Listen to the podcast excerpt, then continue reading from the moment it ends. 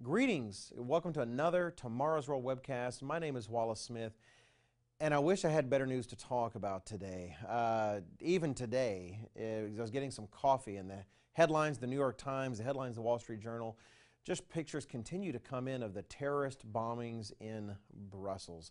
Uh, uh, I, I, didn't even bother to actually grab a newspaper item to be able to bring because the news keeps coming in and updating things, and so the news hasn't completely settled. Uh, but from what I have seen, they've experienced more than 30 people dead, uh, more than 200 wounded in three explosions. Uh, two at the airport, I believe, with one bomb, thankfully, which apparently was set but did not go off, they've taken care of. And then also a bombing on a bus. Uh, all this in the wake of having captured one of the key terrorists involved in the Paris attacks. Uh, just absolutely terrible news. Um, there's two main things I want to say today. Uh, one is I hope we are praying for the families of those affected by these bombings in Brussels. I can't imagine sending someone off to the airport, say on their first trip ever, excited to fly someplace else and explore the world and get on the plane only to find out that, that they'd experienced something like this. Uh, hopefully, we see these pictures and our heart just grieves what these people have gone through. My wife and I have actually flown out of Brussels. Uh, some of the places they were talking about in the news, we've been there and uh, really just sort of hit home for us. The second thing I want to talk about is where is all this leading? What is the future of all of this? It just seems nonstop. What is going on? We have talked many times here on the webcast, on our telecast at tomorrowsworld.org, in our magazine, Tomorrow's World, that there will be a king of the south, who, a confederation of Arabic nations that will push against, there will be this difficulty against the king of the north, uh, which is what Europe is becoming and turning into. All this has been laid out in prophecy. Uh, but I want to highlight a, a couple of particular things for the sake of this webcast. For instance, Jesus Christ himself mentions in Matthew chapter 24 and verse 7 that nation is going to rise up against nation and kingdom is going to rise up against kingdom. Now, the word there that's used for nation actually uh, is ethnos. Actually, it's, it's different than just simply a nation, it involves so much. Uh, there is a certain cultural identity, a racial identity. It has to do with has to do with peoples of the world, really not necessarily just nations. And that's part of what you see here is this rise of a culture against another culture. It's really not just uh, a matter of a nation. You see this radical Islam against Western culture in general. Uh, and it's just unrelenting in that way.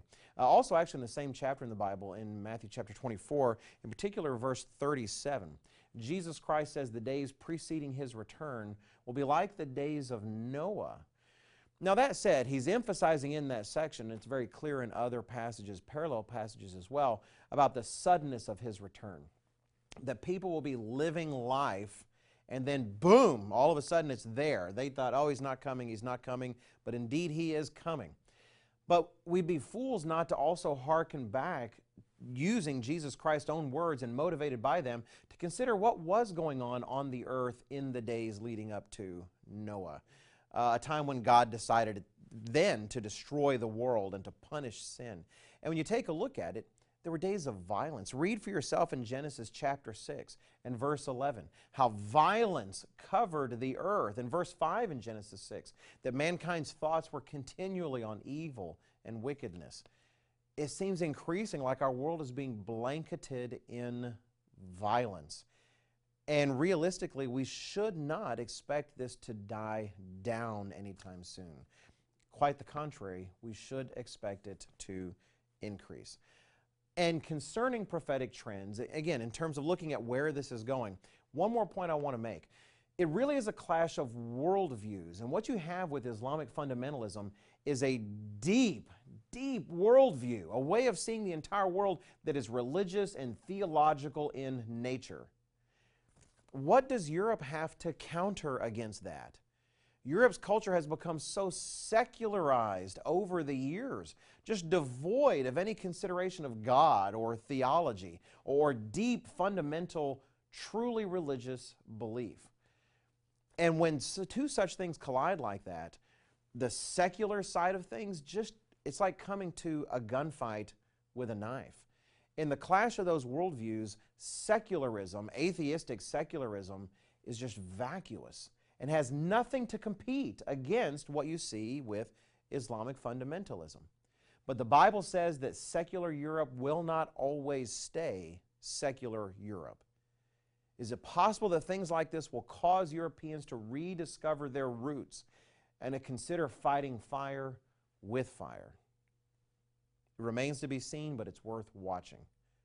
And thank you for watching. And please check out all of our other resources at tomorrowsworld.org.